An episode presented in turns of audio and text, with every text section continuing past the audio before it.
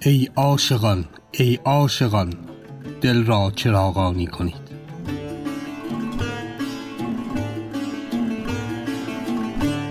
خرقه داستان زندگی و زمانی شمس تبریزی و مولانا.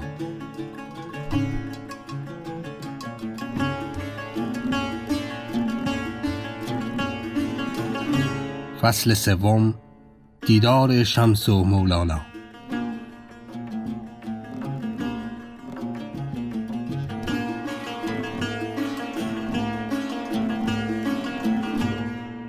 سلام. من محسن بلحسنی هستم و اینجا پادکست خرقه است.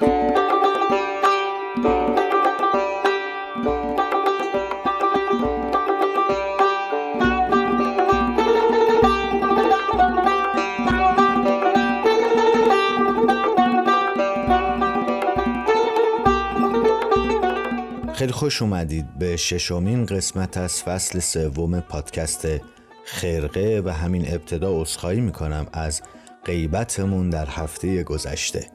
بریم و با همدیگه ششمین قسمت از پادکست خرقه رو بشنویم و وارد داستان جزئی زندگی شمس و مولانا با هم بشیم.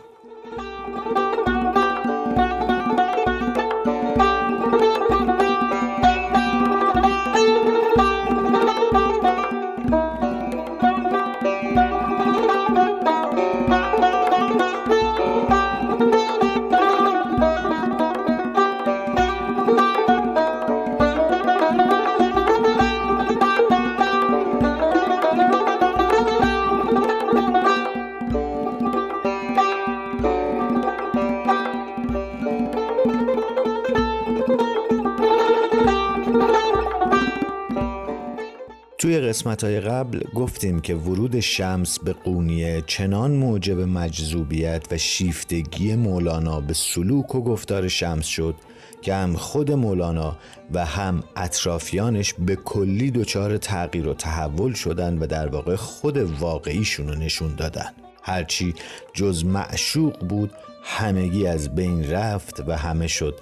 شمس تبریزی از دیدگاه مولانا و از طرف دیگه اطرافیان مولانا یاران مولانا که اون رو اینطور می‌دیدن کم کم حسادت کردن و سعی کردن این رابطه رو خراب کنن و به لطایف الهیل شمس رو دچار آزار و اذیت کردند تا در نهایت اون رو از شهر به نوعی بیرونش کردن.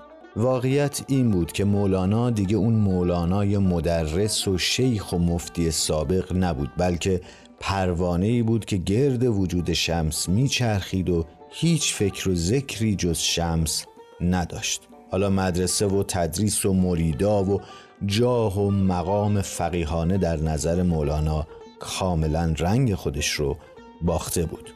اما یاران و مریدان مولانا وضع دیگه ای داشتن. از اینکه می‌دیدن مقتداشون مسهور و مفتون پیرمردی مجهول و مرموز و البته بددهنه ناراحت و عصبی بودن.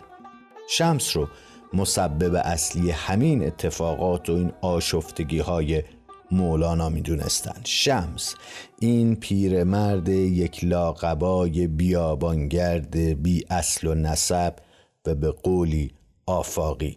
سلطان ولد از قول یاران مولانا اینطور میگه.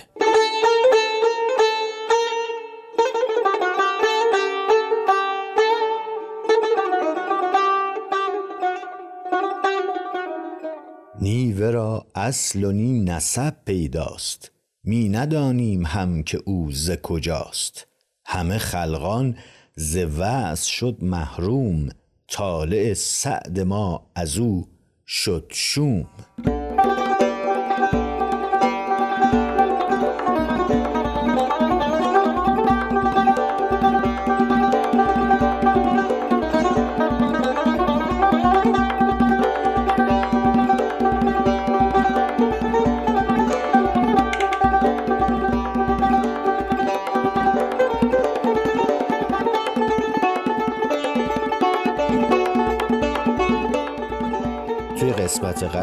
اشاره های کلی داشتیم و سعی کردیم اول بخش کلی این کلاف رو این داستان رو با همدیگه باز کنیم یک دورنمای کلی ازش داشته باشیم و همونطوری که قبلا هم گفتیم حالا سعی می‌کنیم جزئی تر بریم توی داستان و ببینیم ماجرا از چه طریقی پیش رفته. وقتی این اتفاقات افتاد و وقتی این داستان ها این حسادت ها و این برانگیختگی و آشفتگی مولانا نسبت به شمس زیاد شد یاران مولانا تصمیم گرفتن به هر طریقی شر شمس تبریزی رو از سر خودشون قونیه و البته به زعم خودشون مولانا کم کنن و شروع کردن به آزار و اذیت و تعنه زدن به شمس و سر صحبت ترد کردن شمس رو باز کردن. بازم این روایت مال سلطان ولد از کتاب منظومیه که درباره خاندان خودش نوشته. سلطان ولد اشاره می‌کنه و میگه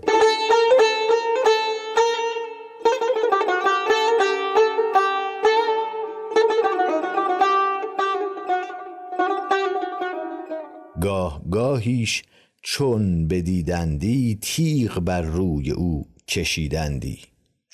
ها پیش و پس بگفتندی همه شب از غمش نخفتندی. همه در فکر اینکه کی از شهر رود و یا فنا شود از قهر.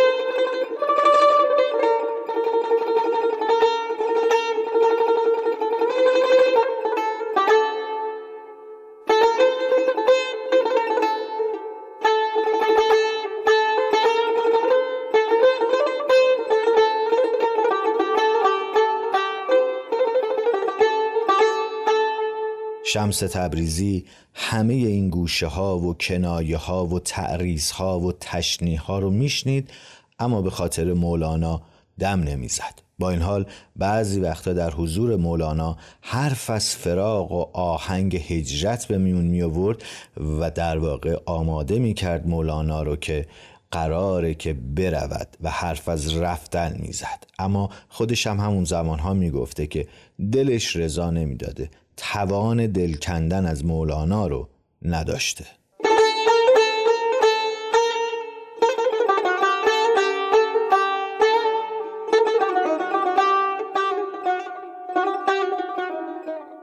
آزا فراق لفظی گفتم. حقیقت نی اگر نیز خواهم نتوانم رفتن. نه به این قره نباید شد. و یه وقتایی هم از فتنه انگیزی و دروغزنی بدخواهان و اصحاب مولانا گله می کرد و می گفت که اگر به خاطر مولانا نبود اینا هرگز منو نمی‌دیدن و هرگز اجازه نمی‌دادم که اگر هم می‌دیدن کاری کنن که به آشوب بکشه و به خودشون اجازه بدن چنین حرفهایی رو بزنن. آتش کشتن مبارک است خواه به دروغ خواه به راست. این قوم برعکس می کنند دروغ می گویند تا جنگ افکنند. این قوم ما را کجا دیدندی و با ماشان چه بودی اگر به واسطه مولانا نبودی؟ شمس در این مسئله به درستی اشاره می‌کنه و معتقده که همه این کارا برای اینکه مولانا رو از شمس و شمس رو از مولانا جدا کنن. دقت کنین به این پاراگراف درخشان.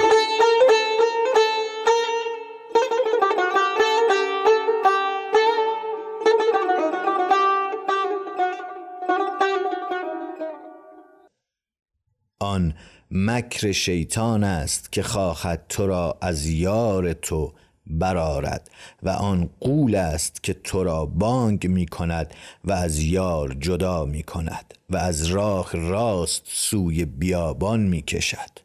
آوازش آواز آشنایان یا گرگ است که برف را برمی انگیزد تا چشمها را بسته کند و راه را پوشیده کند. گیرم که شما را از من برارند مرا از شما چگونه برارند با این همه ایمن نباید بود.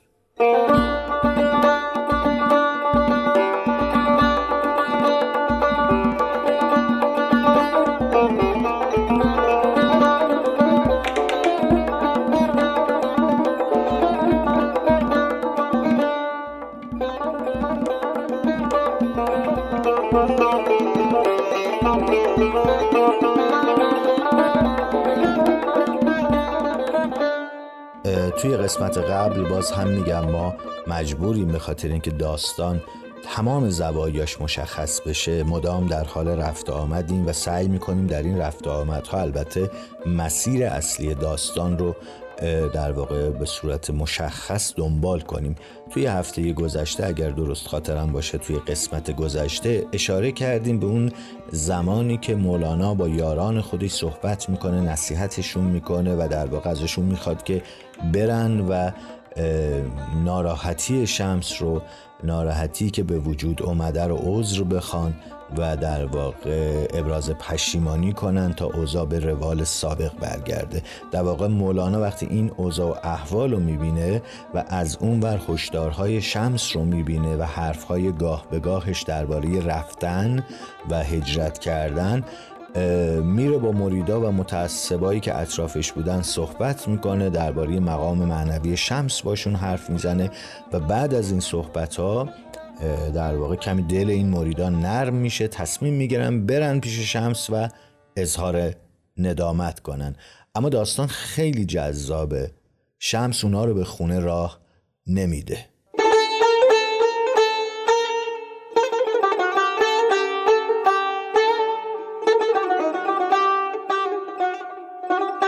امروز مولانا یاران را نصیحت کرد و صفت ما بگفت با ایشان.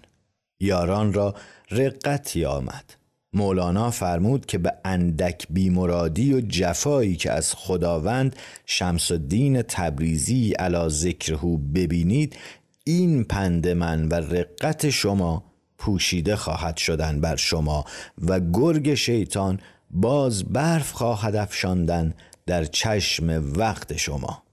یاران با خود گفتند که نه برویم به استغفار به پیش خداوند شمس الدین و خدمت کنیم و بعد از این از این بر نگردیم. آمدند در خانه ره نیافتند. در آن حال آن همه رقت برفت و سبب ره ندادن آن بود که با خود اندیشیده بودم که این خوک خانه نیست که هر وقت بخواهد کسی به اندکی ندامتی درآید و به اندکی برودتی و زجری و تاسهی برود.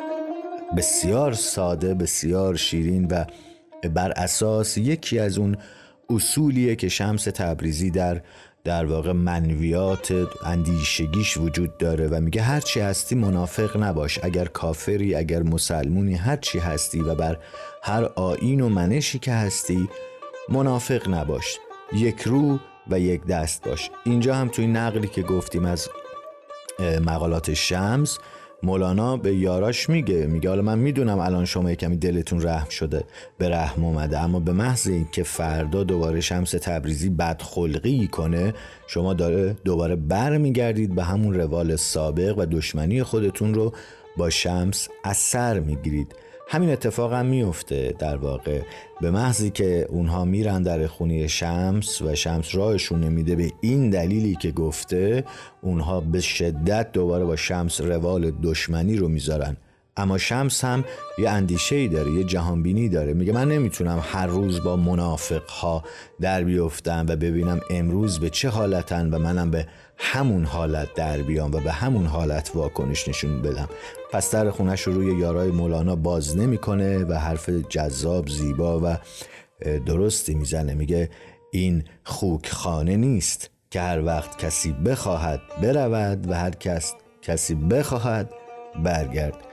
اینو ما خیلی توی روابط شخصیمون هم با آدم ها زیاد داریم. هر زمانی دلشون می‌خواد میان هر زمانی هم دلشون می‌خواد میرن. خونه دلمون رو خوکخانه نکنیم.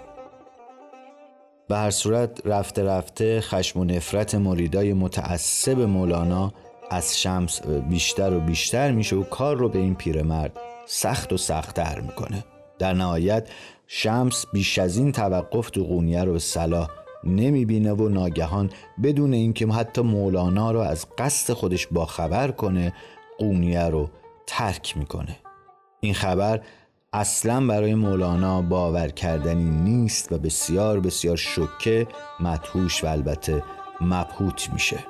به قول آقای زرینکوب در کتاب پله پله تا ملاقات خدا میگه که مولانا تو این واقع احساس کسی رو داشته که به ناگهان در روشنایی روز خورشید رو گم می‌کنه.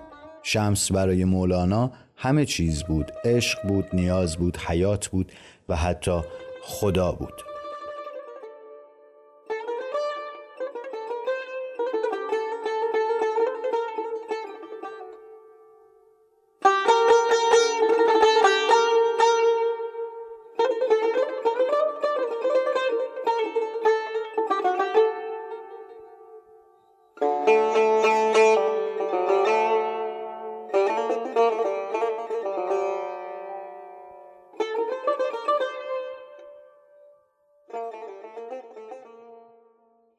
کسی به درستی نمی‌دونست واقعا که این اتفاق چه اتفاق عظیمیه یا اگر هم می‌دونستن درک درستی از فهم این فراق نداشتن. برای هر دو طرف اینها اما اونی که رفته بود شمس بود.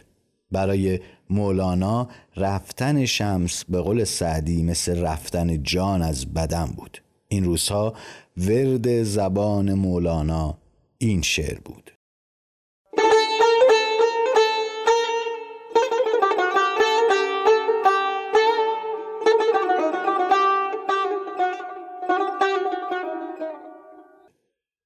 دیر آمده ای مرو شتابان ای رفتن تو چو رفتن جان.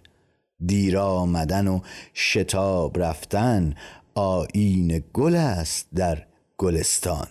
دوری شمس برای کسی که به اون حیات نو بخشیده بود و مولانا رو از دنیای تنگ فقیهانه رها کرده بود و به عالم بی منتهای عشق رسونده بود واقعا تحمل ناپذیر می نمود اونطور که اون شعرها اون غزلیات باشکوه رو در وصل شمس تبریزی گفته بود در فراغ شمس تبریزی آنچنان شعر گفته که استخوان خورد کن.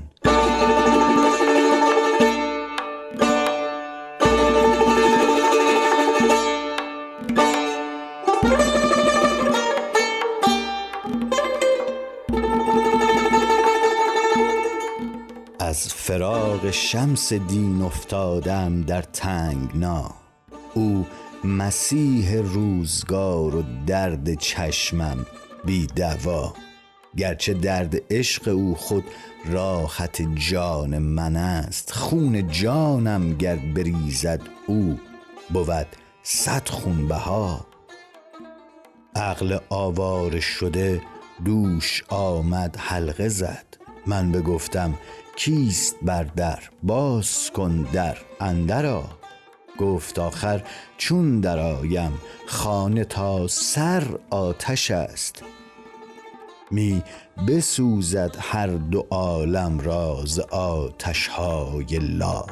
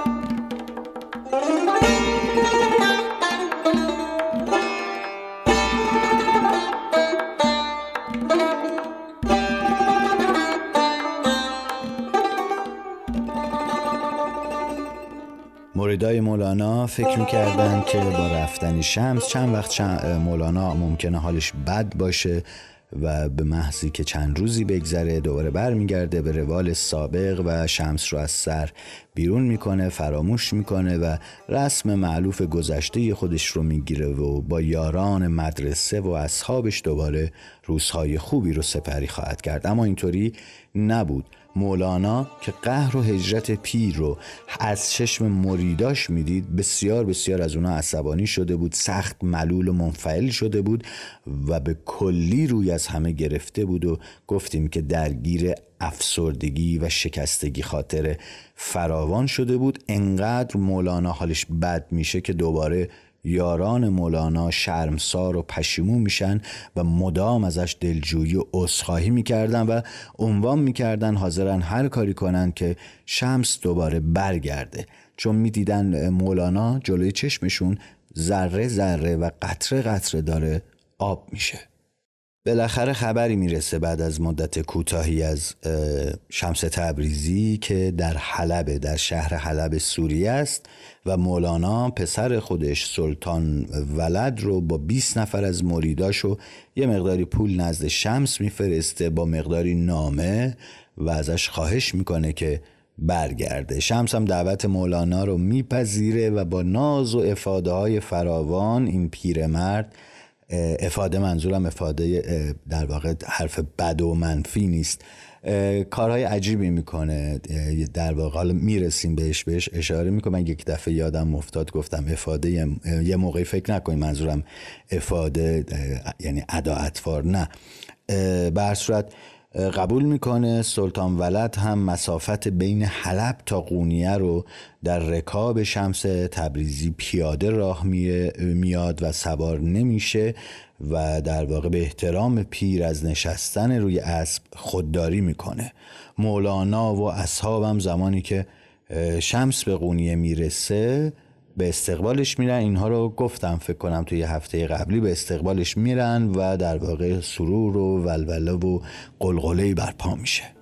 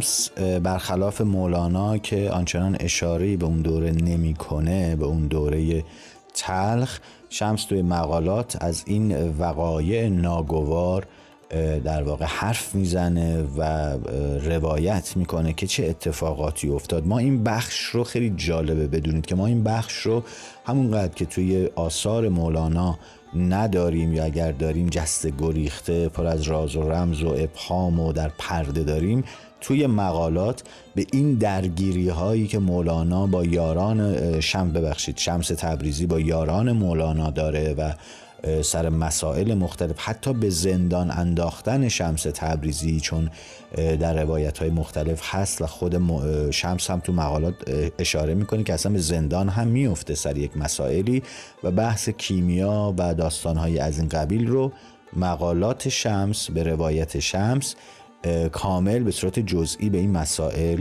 می‌پردازه. حتی به این نکته اشاره می‌کنه که توجیهی که در واقع یاران مولانا می آوردن این بوده که ما اگه شمس رو اخراج نمی کردیم فتنه ها خیلی بیشتر اتفاق می افتاد اما خود شمس معتقده که اونا این کار رو برای خوشایند یک شخص فاسقی انجام دادن تا فاسق مورد نظر رسوا و روسیا نشه. اما دقیقا اسم نمیاره که این فاسق کیه و ما هم نمی‌دونیم دقیقا منظور شمس کی بوده. مثلا اینجا اشاره ای می‌کنه.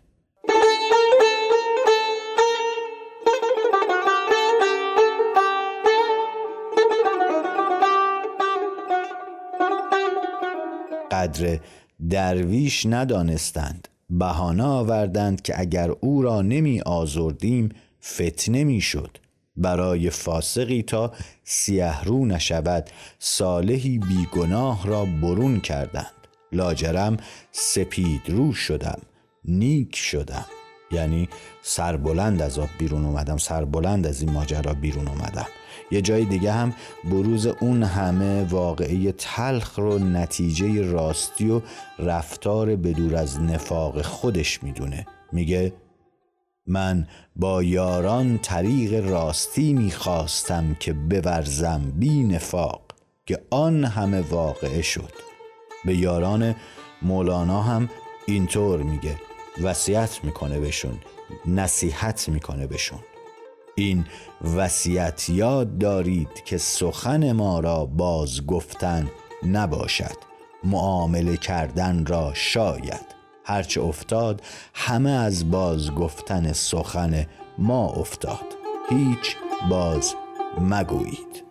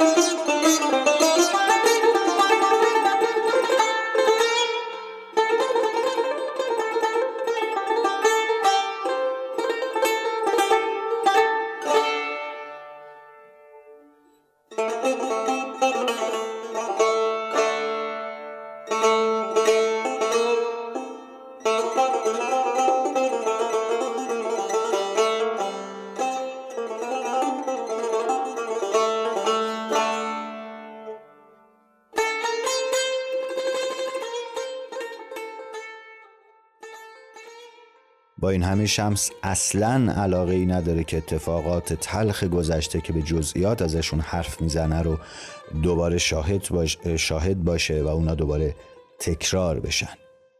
راست نتوانم گفتن که من راستی آغاز کردم مرا بیرون می کردند اگر تمام راست گفتمی به یک بار همه شهر مرا بیرون می کردند شاید این راستگویی شمس به زیان اون فاسق مجهول الهویه و نامی بوده که به خاطرش سر شمس هجوم آوردن و از شهر بیرونش کردن. این تنها واقعی تلخی نبوده که تو قونیه برای شمس اتفاق میفته بلکه اون از حادثی دیگه هم ما رو خبر می‌کنه که به خاطر اون می‌خوان شمس رو به حکم نایب و سلطان قونیه از حجرش تو مدرسه‌ای که مولانا در اختیارش گذاشته بوده بیرون کنن. با جزئیات کامل ما این داستان رو و این بحث ها جدل ها و مشاجره ها رو توی مقالات شمس داریم که یک اشاره های حسب داستان به اونها می‌کنیم. ممکنه سر همین داستان بوده که گفتیم شمس به زندان میفته و اونو زندانیش می‌کنه. ماجرا رو از زبون خود شمس بشنویم.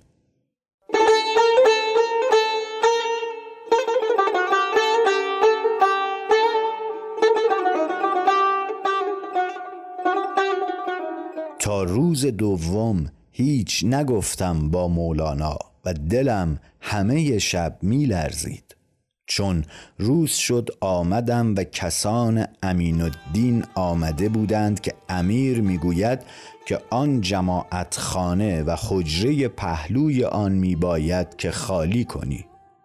او می‌گوید اینجا مسلمانی است اینجا دین است خانه ها و خجره ها را به غضب فرو گرفتند و قفل نهاده. آن خانه فراش بوده است تا بود. این فلان قفل برنهاده است که از آن من است. ای هی تو را چه می‌گویند؟ این حجره را چرا قفل کرده ای تو اینجا فقیه نیستی. ای هی تو را می‌گویم. از شهرت بیرون کردند. چرا باز آمدی؟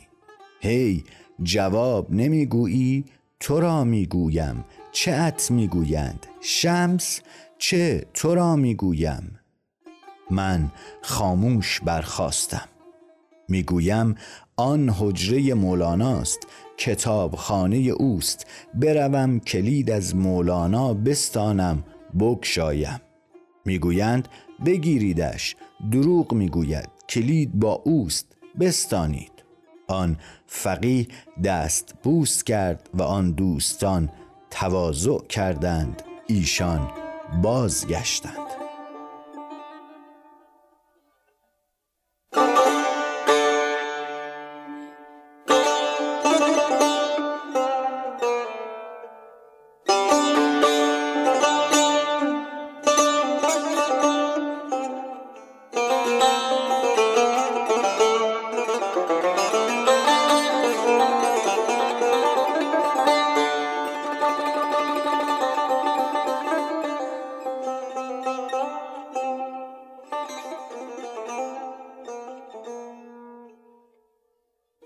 در واقع اونا با این دسیسه با این پاپوشی که برای شمس تبریزی درست می‌کنن و میگن این خونه ای که تو توش نشستی خونه فراش بوده می‌خوان شمس رو از اونجا بیرون کنن و در واقع براش حکمی ببرن و زندانش کنن و براش مسئله به وجود بیارن. اما در واقع این همون حجره همون اتاقی بوده که مولانا در اختیارش قرار داده و اونا بهانه میارن که نه کلیدش با توی اصلا برای چی در قفل کردی؟ و داستانی که خودش به سادگی روایت می‌کنه و ما خوندیم. این زندان رفتن شمس چند جای دیگه مقالات هم آمده از جمله تو نامه ای که شمس خطاب به یکی از عمرا که ظاهرا امیر جلال الدین باشه می نویسه و معلوم میشه که تو قونیه مدتی در واقع به حبس افتاده بوده شمس تبریزی. حبسش هم احتمالا اونطوری که از این روایت ها برمیاد دلیلش اختلافی بوده که با همین متولی مدرسه جلال الدین داشته. هر صورت این دسیسه و دسیسه های دیگه و حرف و حدیث های فراوانی که بوده شمس رو از قونیه راهی حلب می‌کنه بیخبر و گفتیم که بعد از مدتی متوجه میشه مولانا که کجاست و پسر خودش رو میفرسته و اون رو بر میگردونه و در واقع یه نکته جالبم براتون بگم. شهر حلب یکی از شهرهای مورد علاقه شمس تبریزیه. و بعد از اینکه قونیه رو ترک می‌کنه راهی شام میشه و مدتی توی کاروانسرا تو حلب زندگی می‌کنه. توی این شهر دائم به یاد مولانا بوده و از سر مهر به جان مولانا دعا می کرده اما به خاطر بیمهری یارای مولانا یاران مولانا و سختی های بین راه اون زمان خیال برگشتنی نداشته تا اینکه نامه مولانا می‌رسه و خودش میگه که این سخنان که مولانا نوشت در نامه مهیج است محرک است. اگر سنگ بود یا سنگی بر خود بجنبیدی. مقصود اینه که حتی تو حلب هم هر لغمه که به دهان می‌گذاره شمس تبریزی یاد مولانا می‌کنه و اونجا هم در واقع میره به کارگری و چندین روایت داریم که اونجا هم به کارگری میره و انقدر ضعیف بوده در واقع هیچ کس اونو برای حتی فعلگی و کارگری نمی برده و یک خانواده ای پیدا میشن که بهش سکونت میدن غذا میدن و بعدا مشخص میشه یک جای عنوان می‌کنه که اسم خانم اون خونه زهرا بوده که این زهرا رو در واقع مقایسه می‌کنه با زن مولانا و حتی کیمیا خاتون. این تیکه خیلی جذابه براتون می‌خونم این قسمت رو کم کم تمام می‌کنیم تا هفته آینده بریم و در واقع برسیم به یک بحث دیگه بحث اصلی بعد از بازگشت شمس تبریزی به قونیه و دوباره شروع شدن فتنه ها و فتنه نهایی که باعث غیبت همیشگی شمس از قونیه میشه و دوری و فراقش از مولانا.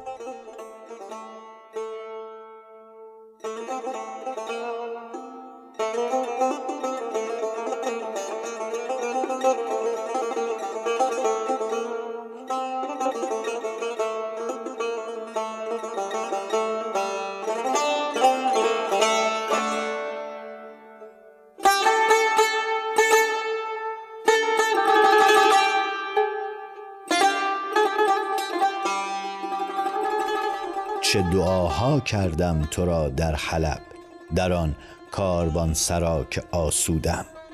در حلب که بودم به دعای مولانا مشغول بودم.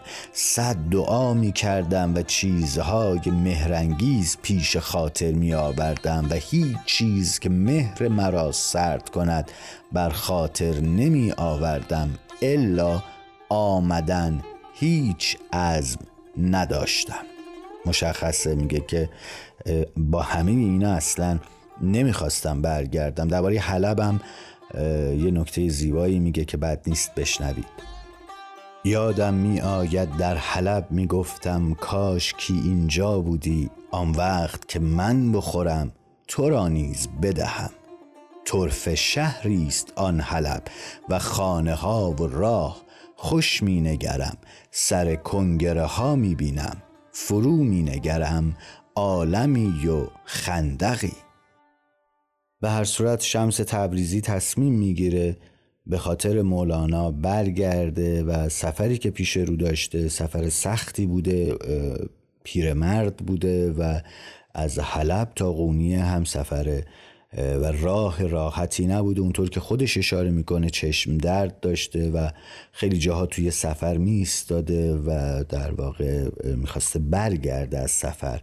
اما به قول خودش دوستی مولانا قالب بوده بر همه این رنج ها جایی به این نکته ها درباره این سفر اشاره می‌کنه. والله که دشوار است این ساعت سفر کردن.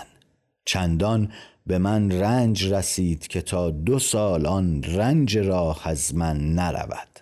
سفر کردم آمدم و رنج ها رسید که اگر این قونیه را پرزر کردندی به آن کرا نکردی الا دوستی تو غالب بود.